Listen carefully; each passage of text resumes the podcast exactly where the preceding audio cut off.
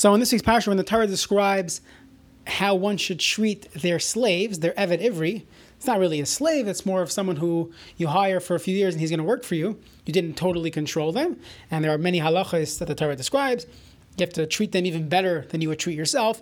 So there the Torah says, sirda by befarach. You can't overwork them. And most Rishonim learn that this has to do with owning owning an Eved Ivri and doesn't really play a role in contemporary life today. However, Rabbi Yan in Shaarei Teshuva, he says, he says like this on this pasuk, he says, adam You should not subjugate your friend, even if he's not your slave, even if he doesn't work for you. Let's you have a very strong influence on them. You're a power figure. You have a powerful personality. You're the type of guy that, that could get people to do things for you. He says, Don't command them Elertsainam v'tayatam. Don't ask them to do things for you. He says, even can you get me a coffee or go get me a kikar lechem, go get me a bagel. Don't do that because then, then you're treating them befarech, and he learns that it has nothing to do with being a slave.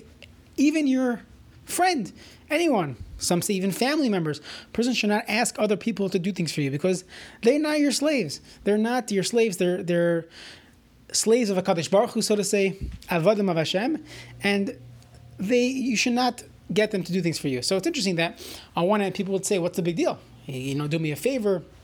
So realize that if the person really wants to do it for you, so of course there's no problem. There's there's a there's a concept of Adam Chashav that people want to do things for Adam Chashav, but if you know that they really don't want to do it. But if I ask them, they'll feel bad to say, no, can you give me a ride to the airport? Can you do this? Can you do that?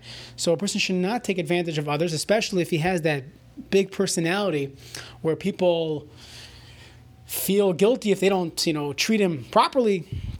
So there's actually an Isser of Lesirda by Befarach. The Chassam Sofer, who brings from the Magen Avram, the Magen Avram argues and says this has only to do with, with Avadim.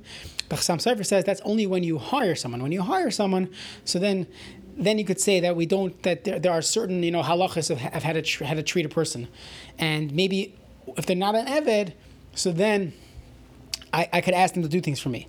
But a regular guy, my friend, I can't get him to do things. I can't tell him fix this for me, go get me a bagel. So when we think about how we treat other people in our day to day relationships, a person has to be careful. You can't just ask people to do things for you. You have to has to be with a cheshbon that they really want to do it. It's good for them. It's good. It's good for them to, to get out a little bit, whatever it is. But it can't be that oh I need this and I know he'll say yes because he will never say no to me. So that could be an istudaraisa of leisir dabai befarach.